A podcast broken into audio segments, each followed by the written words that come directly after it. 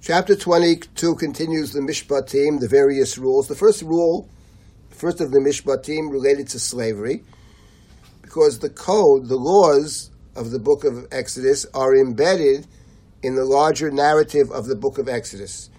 The relationship between the stories of the Torah and the laws of the Torah is a fascinating topic.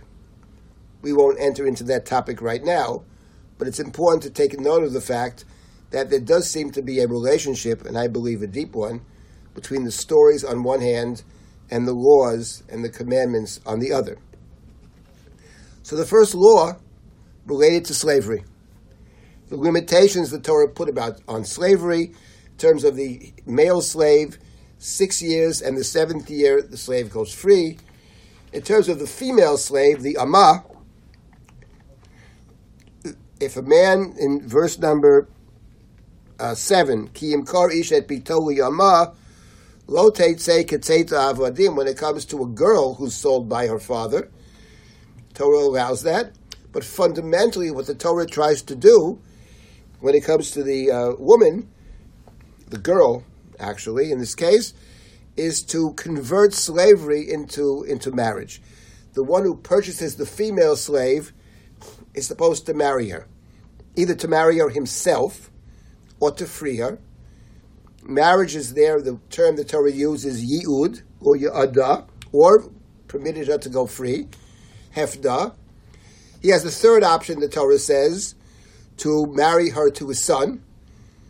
Imluv no yi that's in chapter 21, verse number uh, 9. And if the son marries her, he treats her like any other woman he has marital obligations. The list of marital obligations, or at least a partial list of marital obligations, is actually found in the Parsha, in the section that deals with slaves, with female slaves. The financial, conjugal, financial obligations of husband to wife are found in the context of someone who bought a female slave. So when it comes to the male slave, the Torah limited in terms of time, limited in terms of invading the person's personal life. If he had wife and children before, they go free with him. Discourages the slave from staying beyond six years. When it comes to the female slave, the Torah has a different move, which is to try to convert slavery into a kind of marriage relationship. That's the first of the Mishpatim. It doesn't surprise us. Chapter 22 has many other laws. So let's briefly discuss one of the laws that appears in chapter 22, which is the very beginning of chapter 22. In Bamachteret Yimotzei Haganav Hukava Beit Eid Lo Damim. If the if the thief, Ganav is a thief, is found in a machteret, typically translated as a tunnel. So this thief is trying to tunnel into your house.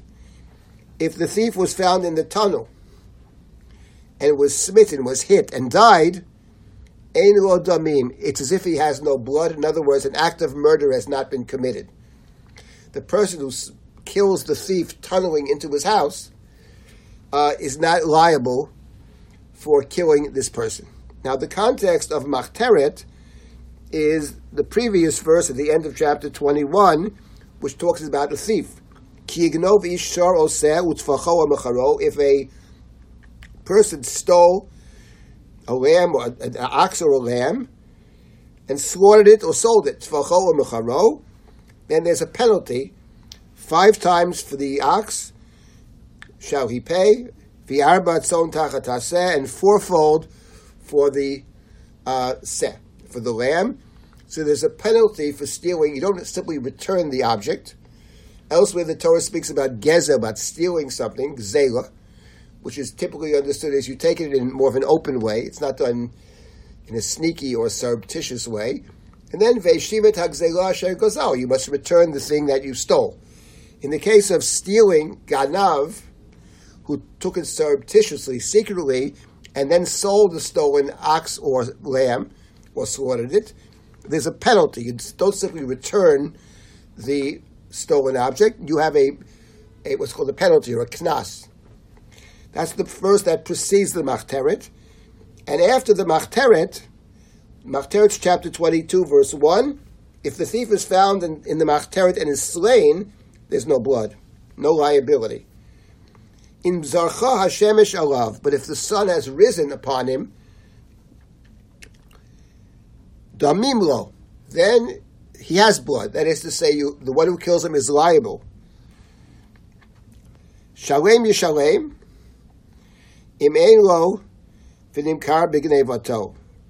He shall, however, restore the object, and if, if the thief can't afford to pay, doesn't have the money to pay back, he can be sold as a slave in order to pay back that which he stole.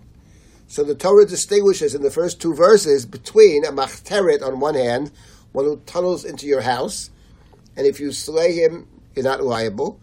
If the sun has risen, then you are liable. You can't kill him. What does it mean if the sun has risen?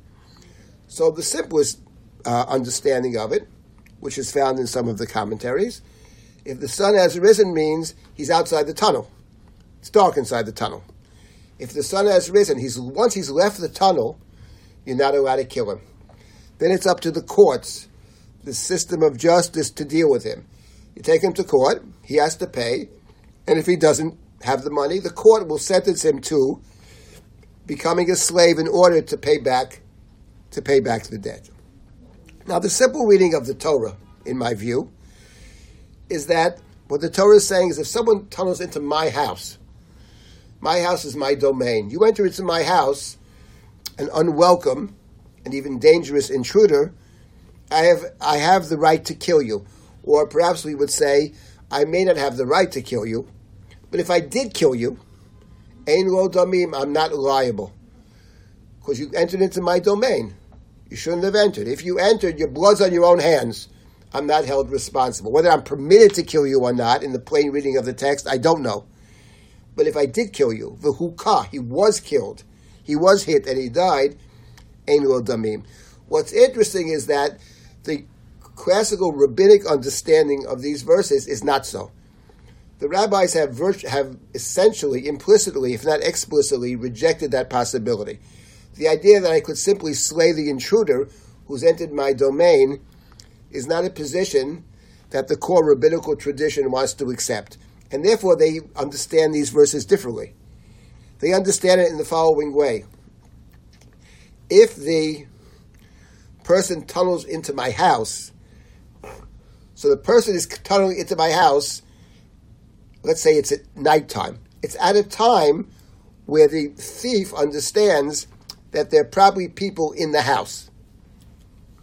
If there are probably people in the house, there's a chance that the people in the house will not sit, stand idly by and simply let this person steal possessions, take possessions from the house. Normal people will, will stand up to try to prevent someone from stealing. And if the person, the thief's reasons, if the person is going to try to stop me, might even want, perhaps injure me, might even kill me. So when the thief enters the house, the thief enters into the house with an understanding, with a thought well, if he tries to kill me, I'm going to kill him first. Now, because the thief has the thought that I might kill him first, this allows the members of the house to kill the thief who is rendered someone who is threatening, what they call a rodef, a, a pursuer. So, the rationale for the ability to kill the thief is something like someone comes to kill you, you kill him first. The Torah is not pacifistic in that sense. However, im zarcha shemesh alav could could mean in this context, but if it's the daytime, the daytime people go to work. There's nobody home. So if it's in the daytime, the thief is not entering with the thought of harming anybody. The thief believes he's entering an empty house. In that case, he has no intention of killing you, and therefore you're not allowed to kill him. So the issue for the rabbinic understanding is what is the intention of the thief? If we know pretty certainly he's not going to harm me, he's just going to steal, you're not allowed to kill him. If, on the other hand, he could, he might kill you, then you are allowed to kill him. So essentially, the rabbinic understanding is to, in a sense, reduce this to what we call the question of the rodef. Now, it's an interesting uh, variation on the theme, because in this particular case, if it's my house and someone enters my house, I don't have to confront the intruder. I can stand by, go up in my room, lock the door, let him steal whatever he takes, and uh, then I'll take him to court afterwards. So no, I'm permitted to. Uh, I don't have to do that. I don't have to stand by and let him uh, steal my possessions. But fundamentally, it's interesting. At the end of the day, it comes under the larger category of, of the pursuer. Apparently, the rabbinic tradition did not want to accept this idea that my house is my castle, and any intruder, uh, I have right, I have certainly the, the ability of at least I'm not going to be punished if I if I kill that person. That's a position that apparently the rabbinic tradition rejected when it reduced the Machteret passage to a subcategory of the pursuer of the Rodef.